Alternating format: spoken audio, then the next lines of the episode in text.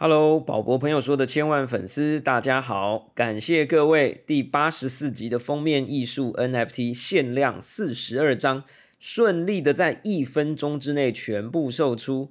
目前最低的价格从一开始的八点四块美金，已经来到了六十块美金，上涨百分之六百七十一。最贵的一张呢，甚至高达九百九十九万美金。那当然是不会有人用这个价格买啦。我们将延长这个封面 NFT 的实验，第八十五集，也就是你正在聆听的这一集，也将推出商岸纪念版 NFT。目前每张封面 NFT 的藏家都会另外获得 NFT 空投，等于买一送一哦。欢迎下载 Our Song App，收藏宝博朋友说专属 NFT，然后再到藏家专属聊天室里逛逛。当然也不要忘记下载 Sound On App。定时收听宝博朋友说。创业没有答案，因为你做任何事情，跟你写博士论文一样，都是全世界唯一在探索这个题目的很少数的人，所以你都得自己做自己的决定。旁边的任何人，你的父母、你的朋友、你的同学，都是给你一个 reference，所以我也不会告诉我投资创业家你也得干这个。我们的文化太讲求标准答案，事实上，大部分的公司没有标准答案，是跟大环境一直在改变的，所以我都在对话过程，然后我们大家趋近有没有一个好走的路。科技创新娱乐，各种新奇有趣都在宝博朋友说。嘿，你听宝博朋友说了吗？Hello，欢迎来到宝博朋友说，我是葛如君宝博士。哎呀，今天啊，这个邀请到我们的投资创业圈的贵人之一。哎，其实我们之前有一些呃断断续续的缘分啊，但是今天是一个好的机会啊，邀请他来我们的节目。为什么呢？因为我们这一次的整个好几集啦，哈，连续都在讲这个区块链啊、NFT 啊、新科技啊、AI 啊。也许有一些听众朋友呢，听一听，哎，可能会不小心想要。开一间公司，哎，搞起创业了哈，所以呢，我们也就想一想说，哎，我们大家也不要乱开公司，不要乱创业啊，要先看一下圣经跟攻略，来搞清楚自己到底要做什么。那如果要做创投的话，还是要知道一下怎么开始。如果你真的想变身成为一位创业家，你就应该要知道怎么样去拿各种创投的资金或者各种资源。今天呢，我们邀请到很长的一段时间之前呢，我们曾经有过缘分的达银科技管理顾问公司的创办人方颂仁 Simon，让我们知道怎么样从投资方的角度来想做创新的事情。那我们欢迎 Simon，谢谢谢谢你哦。那个我先讲一下写这本书的原始的发愿啊，我一个朋友应该也是外商的高管，就创了个公司。然后就拿点钱，然后过程不是很成功，可是他觉得那应该把公司卖了，那他让出二十 percent 的股权，哦，那虽然最后是当让，所以他只拿了二十 percent 的钱，VC 拿走八十 percent 的钱，那他马上觉得自己被骗了，哦，他来问我，我说没有骗你啊，因为因为你根本不理解那个原来你的腾讯的特特别股是就是这样设计的，哦，你说他拿了多少？他拿了一百万美金，让了二十 percent 股权给别人。哦，这样为什么是被骗？听起来那可是最后是当 run 嘛？哦，所以那估值一拿的时候，别人先拿走 cash 回去的时候，他只拿到二三十 percent 的钱，七十 percent 的钱被投资人拿走。那投资人是赔钱走的。好，大家如果这一段听不懂的话呢，就表示你真的需要听今天的节目，还要看这本书了哈。其实呢，我们邀请这个方大哥啊，这个 Simon 来呢，是因为他跟几位共同作者一起推出了万众瞩目期盼的台湾创投攻略。哎呀，这个哎，总共有几位作者？TK。还有 K，K 是我们那个公司里面负责看那个 Internet Mobile Internet 的 partner。对，TK，哎，他本名叫什么？叫做陈太古。陈 陈太古啊，TK 陈太古啊，然后跟这个 Simon 大哥跟你们公司里面另外一位成员叫 K。是哇，台湾创投攻略啊，非常厚一本啊。我本来哈，我刚刚就是。刚好书没带在身上，我是买电子，我后来又买了一个电子版的，然后就想说，哎，这个查一下完整书名，不要给人家念错。结果我就脑海里一直觉得叫做台湾创投圣经啊，以这个厚度啊，大家不要搞错了哈，是攻略哈，攻略是相当务实的啊，并没有要做这个传教啊，或者是宣扬信仰啊，是一个非常务实的一本书了哈。那但是在介绍这本书之前呢，我们还是要来了解一下 Simon 哥啊哈。这个哇，我们的这个民侦集团的全新成员 Max 呢，帮我们 搜罗了。哎，我也不知道，这可能是专访有专访过，所以可能有列出来，这是相当完整哈。台湾中央大学物理系，一九九六年取得 Stanford 大学的材料科学博士学位。零九年创立达盈科技管理顾问公司，一六年曾经出版过《戏骨成功经济学》。哎，我先回来讲这个零九年呢，这就要讲到我们的缘分了。刚坐下来之后，我就跟 Simon 哥说：“Simon 哥，你还记得我吗？” 我说我们在十年前有一段非常啊，这个巧遇巧遇，哎，对，巧遇就是说呢，哎，当年我大概是在一一年、一二年的时候，曾经创办过一家公司啊，叫做共同创办了哈，叫做 Linkwish。当时我们做的是这个 mobile app，就是行动应用。当时我们还就是呃野心很大啊，想要做一个手机版的 Facebook。然后那个时候，因为台湾的创业环境还就创业这两个字还很 fancy 啊，然后没有那个资源，也没有那么汇聚啊，然后这个 AppWorks 可能也才刚成立，然后我们一群年轻人小屁孩阿仔也还搞不太懂什么 VC 啊，这个 Venture Capital 啊这些词都在台湾都是我们不在那个圈子里，我们都觉得是刚起来。跟我们聊一下吧，就是我们那时候其实，待会我们再再来再深聊那个 moment 哦。先讲就是说，我们一一年创业，我们是小屁孩。零九年，您在台湾成立这个达盈科技管理顾问公司，是因为叫这个名字，它其实本来不叫，看起来不叫创投，可是您现在这间公司也还是叫管顾。管顾公司跟创投公司有区别吗？还只是名字的选择？呃，就是我们到现在已经管了七八个基金，甚至早的基金都关掉了。那所以基金是有年限的嘛，它会死掉的。然后管顾商就是那个基金的管理公司哦。那那个时候成立到现在，我们都还是用达英管顾嘛？对对对哦，对外对外。零九年。您是算是从美国回来很长的时间了吗？就因为中间我我们的企划集团的调查有一个断点，从一九九六 到二零零九年一切一片空白。也是这样哈，我 我是零六年的时候从联电离开，那我在联电的时候做了一个部门叫新事业部，就是等于联电 in house incubator，可是那时候就是对 IC 设计哦，跟现在是 mobile internet 比较没关系。那我在那个时候接触到很多国内国外的创投。那我只在那个部门做六个月，我老板就变 CEO，就把我调到北美的 sales。那我又在戏谷又待一阵子，好，因为那个我本来 Stanford 就待过，然后又回到戏谷去，所以来来回回。那我零六年想创业或者想做别的行业，我不想在那时候半导体在做了，要么大家就是大家从联电跳到台积嘛，好，就这个路。后来我想我不想做做同样的事情，那时候我大概才还不到四十岁，那我就加入一个创投叫 Asia Tech，哦，台湾人开的，在戏谷。那做了几年后，我就觉得说，那我搞不好应该自己来做。那我的共同创办人王耀庭博士是我在 Stanford 的学长，那他之前他也开了两家公司，还有一家在 Nest IPO，所以算连连续创业家。所以我们那个时候觉得说来做这个行业。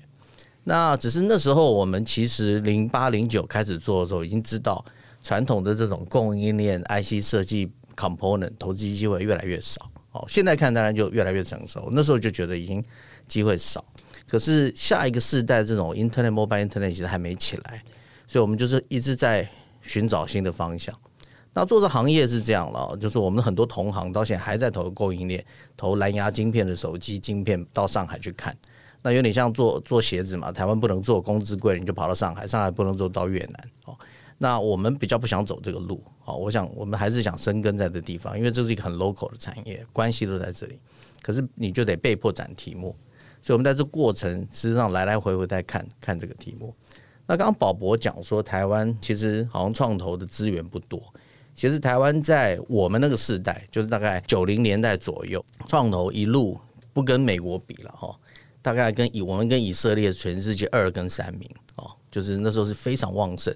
你现在看到的什么电子五哥、台积电、红海，都是那时候拿创投的钱成功起来的。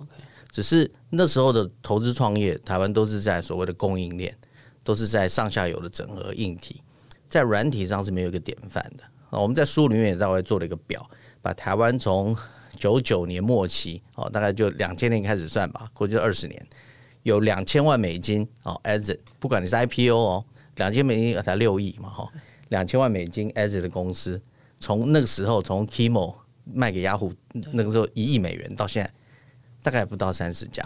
三三，所以这个这个台湾在软体上是那个 edge 的数量是非常少，是一片沙漠。很大的原因就是因为人才大部分被吸引到硬体产业，然后又没有人在里面赚到钱，没有 founder 变成有钱人，又变 angel，然后工程师呃赚到点钱又继续创业，所以那个循环在二十年是没有起来的。哎，为什么说在供应链里面没有人变成 founder？有啊，还是哦供应链非常多，供应链对软体没有啊，软体没有。所以在软体产业，其实台湾我们观察了很长一段时间都不太敢投资，原因就是因为过去的典范非常少。那我们是在也差不多就认识你的时候，很认真在看 mobile internet，因为那时候我们觉得 mobile 有个机会，因为你你在 PC 时代哦，你打开电脑你是看不到软体的，除了 Adobe 跟 Microsoft 没有，因为你上不去。那可是，在 mobile 的时代，你只要能上呃 Google Play，能够上 Apple 呃那个 App Store，你就你就上去了，所以是个完全新的机会。所以我们那个时候很认真的来看。那当然，我们几个主要的合伙人的那个年纪，我们那个年纪的工程师是不懂这东西的，我们都是半导体的人，所以那时候才积极在慢慢在 recruit，慢慢慢慢在看。然后到目前为止，我们这个三年来大概投资的大概一半已经都是软体了。哇，对，大概是这样。这个我印象很深刻的原因啊，是因为在一一一二年的时候，我们就一群小屁孩创了这个 Linkwish。当时我们想要做一个叫做呃愿望社群啊，它是用这个 location based service，就是说我的手机可以定位嘛，所以呢，这个台大前门的人可以说我晚上想去看一蜘蛛人啊，让这个后门的不管少男还是少女，大家可以 group together。啊，那个时候我们有点。怎么讲？梦做的太大，做的太早哦。甚至前几期我们已经跟那个 Mr. Jamie 已经聊过这件事，但我其实那个时候我们就找寻资源的过程，其实是有点挫折的哈。就是说找到一些人家介绍的创投啊。别人都问说啊，你们有没有工厂啊？有没有可以折旧的东西啊？然后我们才发现说，哎，那个时候真的是如这个 Simon 讲的，就是说很多的投资基金机构，他们心里想的是，你的公司如果倒闭之后，你还会剩下多少东西？那他们就会觉得说，你做软体的就一台笔电，我投资进去跟我没投资好像没差。我投资了几百万美金进来，结果你可能倒闭了，我也没有任何东西可以卖，没有厂房，没有机具。啊，我们那时候就有点傻眼了哈，就觉得说，哎，不，这不是现在这个 mobile internet 不是 mobile first 才刚开始嘛？那结果后来就遇到了这个呃 Simon 啊，那那时候我们也是哎，觉得眼睛一亮啊，说竟然有 VC 真的找上门来问我们。但是呢，今天就要透过这个节目来解我心中呢魂牵梦萦的一个画面。当时的一个问题，我记得非常清楚。那时候我们租在这个华山旁边，有一个现在改成饭店了啊，就是华山。我去过。对，侧面有一栋新的大楼。对，一栋大楼，然后有一个侧面有一个圆弧的透明办公室这样子。然后那个时候啊，我们就一群年轻人就觉得我要变成下一个 Facebook。我记得很清楚，我邀请 Simon 来我们办公室的时候啊，好像有我不知道你是不是有问我说，哎，这个办公室是不是很贵啊，还是怎么样？我就说，呃，真的不便宜。然后，但我还自己加了一段解释，我就说，呃，我们内部做了很多讨论，我们决定呢，要尽可能找一个让创办人都很舒服的地方。然后，我当时我的理论是这样，我说我的理论是，呃，我希望到时候产品成功或不成功。跟我们在一个好的办公室或坏的办公室没有关，不要到时候我们的人员呢很痛苦啊，这个程式该写写不出来啊，bug 很多，其实是因为空调不好啊，这个蚊虫太多啊，这样。我当时就讲了一个这种长篇大论啊，就在啊，就说我们让他找到这里。十年过去啊，我其实心里一直觉得，我那时候做了一个巨大的，犯了一个巨大的错误。因为我后来认识了一些很成功的创业家，我发现他们都有一个非常大的特性，就是非常小气，不是小气啊，很务实。所以他可能，尤其他很可能会刻意的务实啊，就是说他可能会找一个啊地下室啊，刚好一边还在滴水啊，然后呢，大家一群人呢，在一个只能坐下两个人、四个人的办公桌里面挤了六个人，然后呢啊，这个创投进来看，哎呀，这个整个那个革命的那个氛围非常的浓郁，这样，然后不像我们这样哇，有大片的落地窗这样，然后哇，这个可以坐八个人的办公室里坐了四个人。我想要问啊，因为因为我记得我们后来就没有拿到投资。我想问你，就是说，当时你看到我们那个气氛，我那样子讲是不是扣分？然后我那样子的行为是不是错误？然后最终有没有您有没有经历什么样的原因，觉得说这个东西不行？可不可以跟我 来解密解密哦？我我其实很多是不记得，我们一年大概现在平均一年看五五百个案子以上，常常很多案子我已经自己不去看，没办法都看五百个。好，那我们大概就投五五个左右，十个。那所以大概就一 percent，那这个是 J T 瑞跟美国是差不多的。美国大概细股的公司就是零什么零点六 percent 的 startup 或 VC 投资哦，所以这个统计就这样。所以每拿到 VC 钱千万别难过，因为这个金额就是这样哦，统计就是这样。当初我没有投资，其实不是因为跟办公室一点关系都没有。你看那个 appear。那个从游子汉，我们跟他那么熟，从头到尾都在漂亮办公室。然后他 IPO 前就已经在南山人寿大楼啊，所以可以啊。我办公室绝对不是原因。当初我们没有投资，我还建议你们都做个 App，呃，给摩斯汉堡。对对，我不喜欢那个题目哦，因为我觉得你没有下定决心你要做你想做的，那就想去赚一点这种专案的钱，然后小米加步枪，然后自己撑着。然后其实我们的同事就 K，就我们的 Co-host。大概在去呃几个月前又去跟那公司又谈了一次，呃，改名叫 Wish Mobile，对对对，所以所以那时候叫林克威许，对对对，好，所以所以我记忆也还不错。那个时候我们其实还蛮觉得那个 team 还很有意思，因为是很那时候台湾能够写 app 出来的 team，又能够使用的是非常少哦。只是那时候我就觉得唯一的没办法那个就是你到底是要做 project 的接案，还是要做就是做那个题目？对，哦，那这个事情没清楚，其实 VC 是不太失败的哦。哦，不怕说我这个案子做完了，然后钱赔光，那就算了。我们怕的是这公司永远死不了，也长不大，也不募款。哎，可是我我觉得您这样的想法在台湾的投资的圈子是不是比较少见，还是我们误会了？因为也一直有这样的，只是你们没接触到这样。那只是因为传统台湾的的创投的从业人员喜欢看供应链的东西，他做滴滴很好滴。哦，比如说，我就问问看，Apple 到底下个世代要不要用？用了就是中大奖，对，都几 K 的单啊，几 KK 的单这样。所以他的思考是那样子。那你说他一定要靠硬体厂房也不一定，IC 设计就什么都也是人而已。所以其实这个都不是决定性，决定性还是在他们对那个 vertical 是很了解的。那台湾的问题是说，我们在软体上没有一个没有典范嘛，没有旗舰嘛。哦，那所以所以变成你也不知道怎么做滴滴，然后几个年轻人来，就是有时候。在沟通上，也是一很大的一个 gap，所以我觉得也是写这本书的目的。对啊，这真的是哇，我真的是勾起这个十年前的回忆哈，在这个这个椭圆办公室里面，然后跟这个哇，我们梦想中的这个呃资源的拥有者啊，在讨论这个事情。那不过我们摩斯汉堡那个计划其实很妙啦，也跟大家分享一下。我们那时候的因缘际会，就拿到了一个摩斯汉堡的一个专案，因为我们就是像您讲，我们一开始想说先活一段时间再说，然后呢，我们就。就本来其实是想要卖他 social，结果呢，他说其实资源的本身其实是可能来自国家啊或者什么，其实要做的是订餐服务。然后我们那时候就是觉得订什么餐的，什么 most order 是用手机订餐能有搞头吗？这样子，哎，大家不要想，现在手机订餐很正常啊。然后我们那时候就想说，好了，不然就是应付一下啊，就是说跟他说，好好好，我们会帮你做订餐。但实际上我们想做的是社群啊，因为那时候有一个很红的题目叫 vertical social 啊，就是垂直社群。然后我们想说，不然我们就先把案子拿了啊，我们先集中火力做这个社群啊，那个 most order 就做到可以用就好了。哎，结果没想到 m o s o 的就爆红了。你知道后来 m o s o 的真的是蛮多人在用的啊。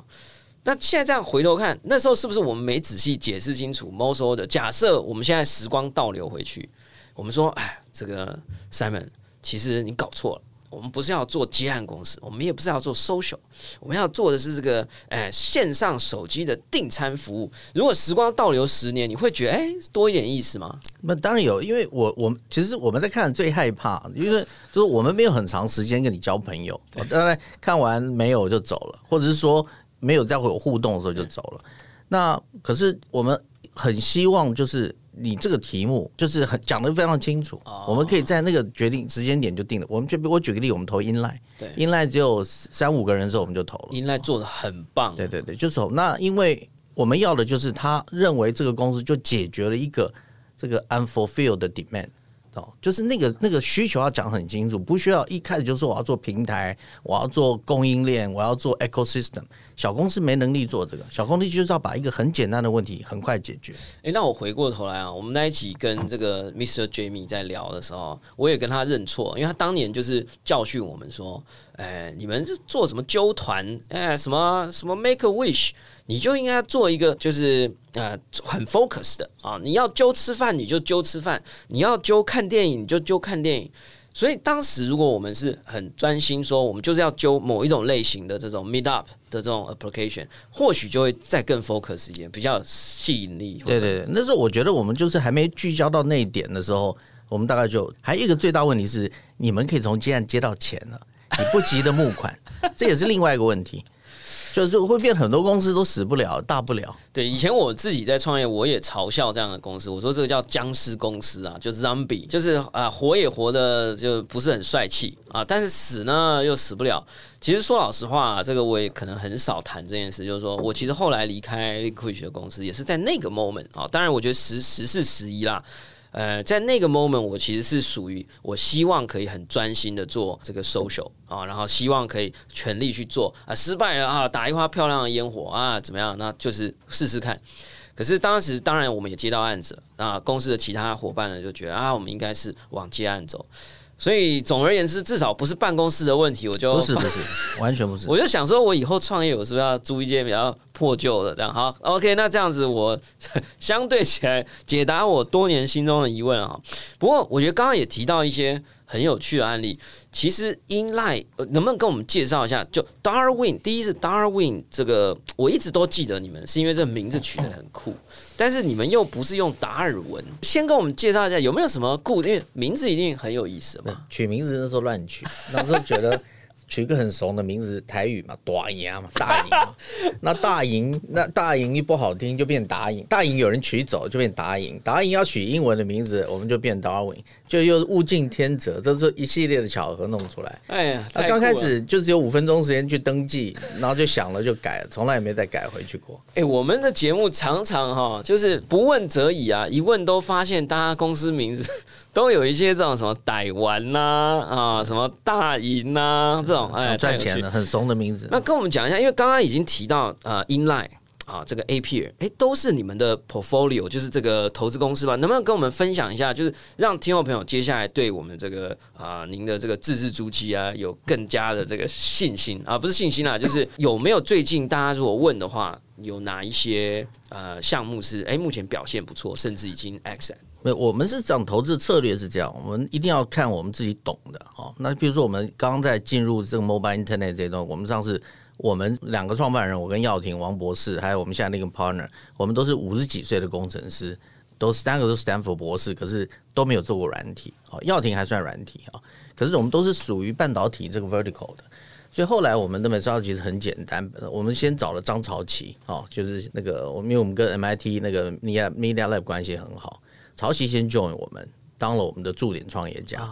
其实 TK 我们这个这本书口水也是驻点创业家，就是他在创业还在想点子的时候，我们养了他一阵子啊，也没有 obligation，你随时可以走。想去创业，我们还给他第一桶钱。哎呀，后来开始在看的时候，我们就开始试着想把台湾这些呃软体公司扫一遍。所以我们大概在找你的时候，就是我们是在在 survey，在把这个雷达上所有东西就先看完一轮。哇，那好案子坏案子其实相对是比出来的。不见得这个题目一定都会成功，可是至少你投一个卖相最好的公司，你的成功机会就越来越大啊！所以我们就花了大概两年时间把把这些案子都整个看完一轮。那那时候我们觉得台湾可能有一些呃题目有一点机会，就是 hospitality service 哦，就是旅游餐饮。第一个它有内需，第二个因为这个这些服务业相对都很落后，我说落后就用新科技的的非常落后，所以新科技可以去有有一个。破坏式的创新，所以我们先投了，我们投了 HIU 哦，这样 Airbnb，我们投了 Inline 定位，我们投了 FunNow 哦，Instant Booking 把把这个 inventory 卖掉，我们后来投了 KKday 啊，然后我们最近投了 iChef，哇，那大概就是在这个 vertical，我们觉得台湾已经大概投的差不多了。那我们其实很认真想看数位经济、数位广告内容。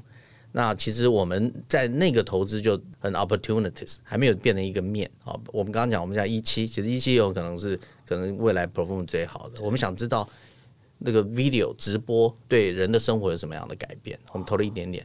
那所以我们就是我们投了一个呃这个新加坡的公司啊，做那个 video 的 platform，它的每一个月的那个月流量都是几个 billion 几十亿次在印尼哦。所以我们就大概往这个方向看哦，看数位的媒体、数位的内容、数位的广告。那所以我觉得这个机会很大，而且这个就希望我们从投资变一个点，然后看有没有线，然后面，然后互相可以大家可以支援。所以我们大概目前往这个方向看。那当然还有一些工具型的软体，比如说我们是凯电投资人，那凯电可能是。南霸天呐，对对，有可能这两年第一家在台湾挂牌的 SaaS 公司，哦，所以就这样类似这样，我们就大概你从我们的 website 就可以看出我们投哪些公司。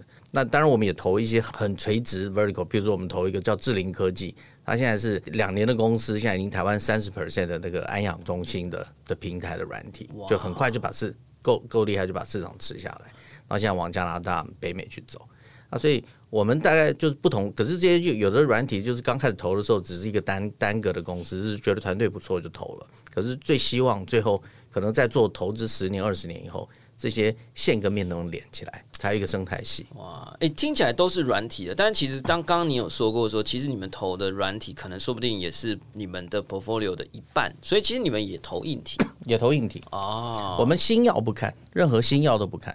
哎，为什么？因为看不懂，我们没有还没有找到这样的人。那譬如说，我们看了 medical device 看了两年，因为我弟弟有个私募基金，把台湾最大的那个 medical device 公司叫百略私有化，哦，九十三亿私有化。那我们就百略有很好的北美和欧洲的通路嘛，所以我们就希望说，是不是有做一些高阶的 device？然后，因为他私有化做很多动作比较容易嘛，所以我们找了林玉君林博士专门看，他是 Michigan 的博士，然后在 Harvard Stanford 做十年的 postdoc。那就整整看了两年，我们最近才开始要慢慢投资。在这里，我就也因为我的听众朋友啦，哈，就是多半呢，在最近都有点被我洗脑哈，就说这个区块链、数位经济是下一轮的这个呃虚拟世界了哈。就最近这个 Catherine Woods 也在讲嘛，这个虚拟宇宙经济。所以这一块，您有没有什么样的看法？就是有有在看区块链的公司吗？还是那个？因为我感觉您是比较公司所看的标的是比较理性的。就是说，可能经过数据的分析，然后经过观察，你们并不是去追一个 buzzword，不是去看一个趋势，所以 blockchain 啊，或者这些呃 digital assets 啊，是不是对你们来讲，也许不是不好，但是它还没有进入你们的这个视野里头，还是其实正在评估？是我很好奇。对区块链，我们也看了一阵子了哦。那我们有一本来有个 Stanford team 想投，后来没投到，然后我们都避开币，任何币钱包都我们都不投。因为我们觉得那个不是我们想要的。那我们最近有两个公司做区块链，一个是可能大家也知道，Numbers 啊，也是不是很大的公司哦。那个 Founder 是一个物理博士，Fermilab 物理博士。那他实际上就是把呃这种照片，然后 Authentication，就是你怕这照片是篡改，那他他已经进了很大的这种媒体，全世界这种 media 的媒体。那很很小的公司，然后可是非常专注，然后。很清楚自己要做什么，也不太投机。那我们还有一个公司，就是 TK，我们共同创办公司，他现在在准备，已经在发 NFT。哎，对呀，哎呀，所以也是蛮蛮有在看这一块。只是就是您看起来是比较喜欢非常专注的。对我们是很传统的那种 A 轮的 VC，就是我们都希望投投投，一直跟跟跟跟到它最后能够不管被并购 IPO。我们不太喜欢说，我估值很高，拉到 B 轮 C 轮，我就终于就卖掉了哦。就是很传统的这种思考，所以是说，我们先从两个角度来看好了。就是说，呃，就投资人的角度而言，什么样的新创是你的理想的状态，跟它最终的结果？因为我觉得比较有趣是，常常都在这个市场上有一个说法，但我都不知道对不对。每次大家都说：“哎呀，不要想太多啦，投资人呢是看投的是人。”啊，这个你人对了啊，你现在做的题目就算失败了，他也会觉得说你是有可能的。可是有有时候觉得这个东西，会不会只是一个都会传说啊？就是说人对您的这个决策呃占了多少的比例？还是说呃也有一种人说，哎，所以呢，因为 VC 都看人，所以很多人都说 IR IR Investor Relationship。我看到我的很多朋友啊。他可能创业有一半的时间是在发 WeChat 跟 Line 给这些投资人啊，有时候我又跟谁又合照啊，我又去了什么讲座论坛啊，哎，你看我旁边坐的是谁？我我其实有点不知道，我们如果身为一个创业者，我们跟投资人的关系，我们映射给投资人这个印象。到底占多大比例？然后什么样的样子，它会影响吗？这个可不可以跟我们分享一下？我们其实书里也写了，而且这是有统计的，就是美国的 Harvard 做的 study，这些你可以拿出来看。人就是绝大部分，哦，这个是没有错。我们也是，我们就看人。那看人在台湾其实并不难，因为你从学历、经历、同学、工作，一定可以滴滴到这个人到底好不好。我们不是很在意这个人有没有上数位时代啊，上面很多 Facebook 的哦，那个对我们讲常是扣分的。那对创投来讲，我们一年看，比如说看五百个案子，所以现在每一个案子打开封面就是我是 AI 啊。那我们大部分就看了 AI 题目以后，就往人的那个看。那你这人都没做过 AI 嘛？对啊，我们大概这案子连内容都不会想听。哎，可是这里不对啊！你看 TK 就没做过区块链啊，他也没买过 NFT，有啦，可能有。所以那你你不会翻开说，哎，要做做做区块链，来个 NFT，因为翻到人呢，翻呃 TK 啊，这没做过区块。可是这有时候好像也是有例外，是不是？他自己不一定做，因为 funding 的 team 一定不会只有一个人嘛。啊，他他去 leverage 他其他 resource 嘛。哦，那就是我们看的第一 K 是第一个认识很久的行业内嘛。哈，然后就是他已经失败过很多次了嘛。那从失败经验，那个是千金难买早知道，他下一个成功的机会就更大。哎，所以我们大部分还是看人，看他的 integrity。那创业家常常都有一个习惯说，啊，我，反正你不认识我，不认识你，我就会 bluff 一下。我明明上一个工作我就是个小员工，我说我是 founder 啊，我是就是这样的，这样子是一个非常不好的。大部分人是不太不会在意你那个履历表故意编的很漂亮，可是，一旦有一种刻意的美化的时候，他们创投看了就不舒服就走。哎，可是我觉得您在我们对面这样有点不真实，因为你投射出来的一个形象是，我身为一个创业者的这种理想投资人，你真的觉得台湾的，我不知道你能不能讲啊，就是你真的觉得台湾的创投？是多数像你这样，还是非多数？多数 哎，真的吗？绝多数哎，绝大多绝大多数吗？对哦，就是美美国的统计也是一样，台湾我想这也是一样，就是你第一次拿到创投的钱，的机会可能是一个 percent 以下，第二次创业的人就是三十 percent 哦，即使不管那个之前是成功或失败，你已经在这个圈子了。哦，当然你不能中间有很糟糕的这种这种诚信的问题。即使你的公司不是很成功，或者你中途退出在别的，可是你经历过那过程，你第二次被投资机会就非常大，因为你已经在那个蛇口里面。哦，所以能不能跟我们界定一下？那好，那我们现在反过来，就是说，假设你目前，因为我们自己常常都是听到很多朋友啊，说我们刚刚也聊了一个朋友的案子，但是就不好说是谁啊，就是说。我们常常有时候听到网络上啊，就说啊，谁谁谁的公司啊，这个被谁用多少公司并呃多少金额并购啊，有的谁没讲啊。比如说我们现在录音的这一间公司啊，啊，最近也是百分之百哈全资被并购啊，我们都觉得哇，这个光环呐，这真的是成功创业者典范。这样有一个 accent 我们就讲说有出场。可是我不知道是可能是那个企划有读你的书啦，就是说是不是有一种说法说。有时候并购反而是一种 创业失败，还是说台湾的创投圈好像觉得说你的东西如果被并购了，表示你没有真正达到最终的目标？可是我又听到另外一种说法，就是创业跟创投这都会传说很多。我觉得是文化的哦，因为台湾的你要理理解台湾的资本市场，上市上柜很容易，挂新柜也很容易啊，所以你不用变得很大很大，募很多轮，你不小心就上柜了。所以很多公司宁愿不要成长。可是他要把获利挤出来，然后自己就 IPO 了。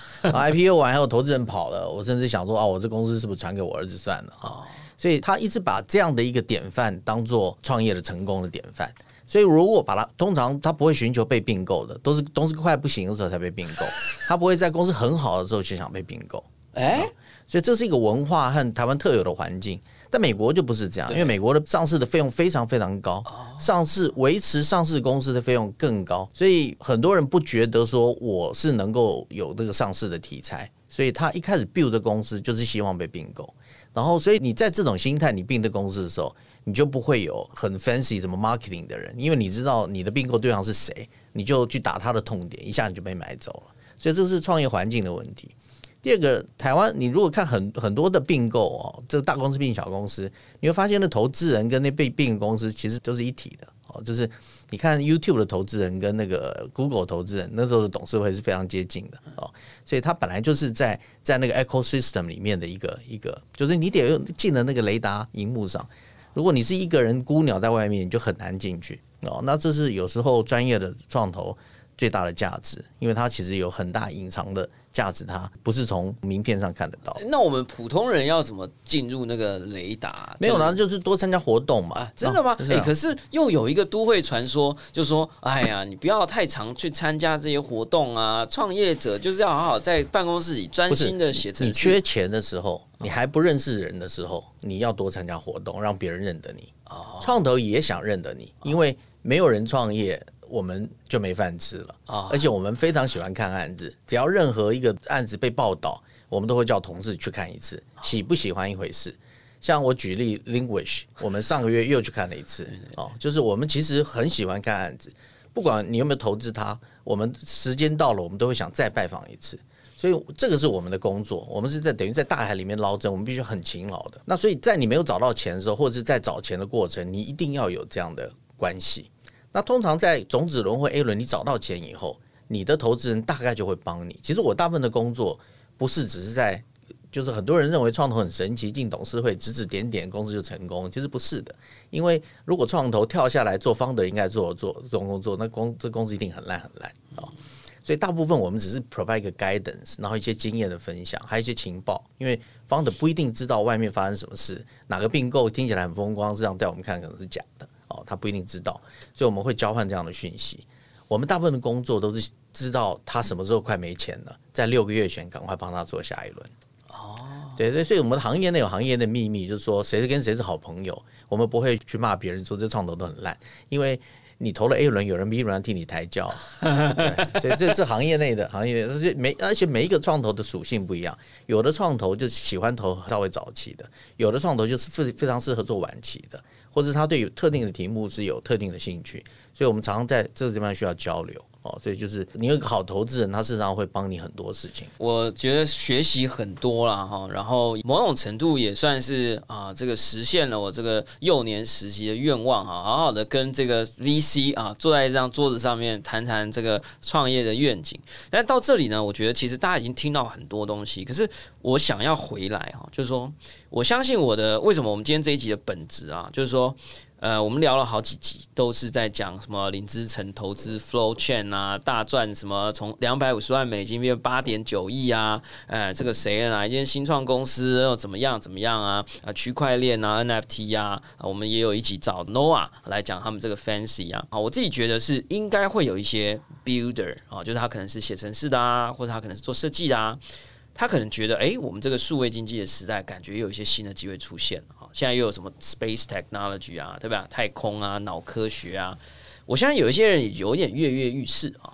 我想要回来，就是说，综合了您的 VC 的创投的，嗯，跟这个管顾的身份，假设您有这个小孩啊，小孩是也跟您吵说，哎呀，我听了宝宝朋友说啊，觉得我要去创业，有没有什么是这种，你也不太可能跟他促膝长谈个很久嘛，哈，当然你会叫他去买这本啊创台湾创投攻略啊，你会送他送他送给这个啊，但你有没有什么是能在很短的时间，你会跟他说什么，然后你会不会？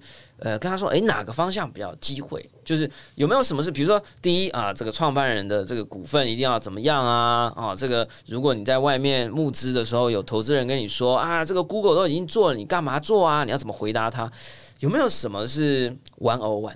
那我再讲另外一个故事哦，就是我几年前跟跟我们一个同事去国立大学，还蛮有名的大学，然后做个演讲，教授引来我们创业学生。那我们要给那个 seminar 的之前呢，是他们的期中考，哦，那我就把期中考题目拿来看，那看了我就跟我同事讲，我们现在小孩完蛋了，哦，因为考了五十题选择题，不呃是非题，还不是选择题，然后第一题是你应不应该跟创投拿钱？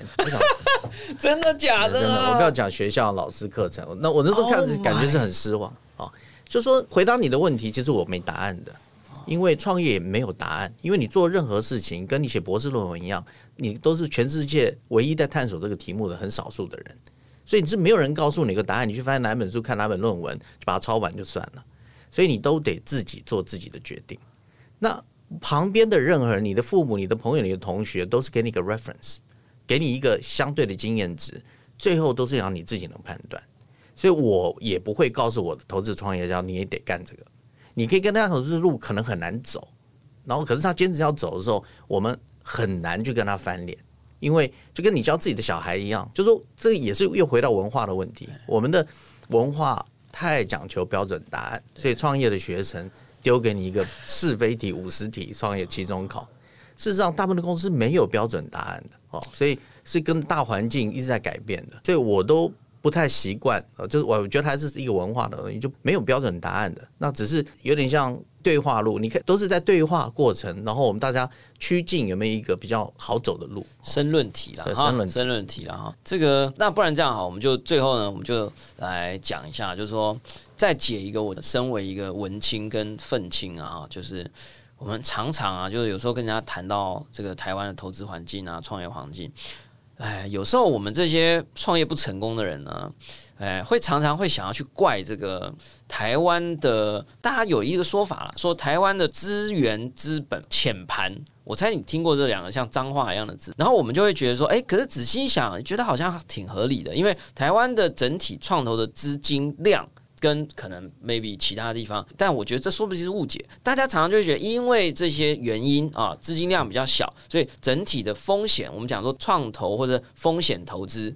风险承担能力比较低，但会不会有一题叫做，如果能不要在台湾创业的话，或不要拿台湾投资人的钱的话，能够承担比较大风，还是说这其实也是一样，就是看你做什么题目，不是不是？针对这一题，是这个是有答案的。我现在可以可以交流一下哈，就是说，台湾的你像台面上很多很有钱人都是第一代创业家，从郭台铭什么什么都是第一代，所以台湾是没有这种这个 social mobility 创业不环境不好的问题。只是在不同时代有不同创业的题目。我刚刚已经讲了，就是说在软体这二十年的投资，大概有两千万美金。a s 我们的书里面列了一个表，大概三十家，所以没人在这行业赚到钱。我们在写那本书的时候，浩鼎哦，台湾那个新药浩鼎的公司市值一千七百亿。那时候台湾把 Momo 所有的 Internet 公司都加在一起，一千两百亿。浩鼎那时候的业绩一百万台币。一千七百亿的市值是多少人用钱堆出来的？所以不代表没泡沫，而是泡沫不发生在软体跟 Internet。你知道我意思吗？可能发生在新药，可能发生在别的 vector。那你没办法怪，因为为什么很多年轻人都在这个 mobile Internet 觉得为什么你们都不说投资我？因为过去没人赚到钱。即使新药行业可能是一个泡沫，很多人在股市上赚到了大钱。哦，这个啤酒是要泡沫的，没泡沫的啤酒是不好喝的。哦所以，其实我觉得台湾这个互联网这些东西，其实最不好的就是因为没泡沫，大家很务实去看啊。所以，当这几年其实机会慢慢越好，因为你看今年开始有几个 IPO 啊，P 就不用讲了嘛哈。那我们的还有好几个公司，我们大概知道的，九幺也刚新贵嘛哈，有好几家公司开始会挂上去。一旦上资本市场，它不管涨或跌，可是它的估值还不错的时候，钱就循环了。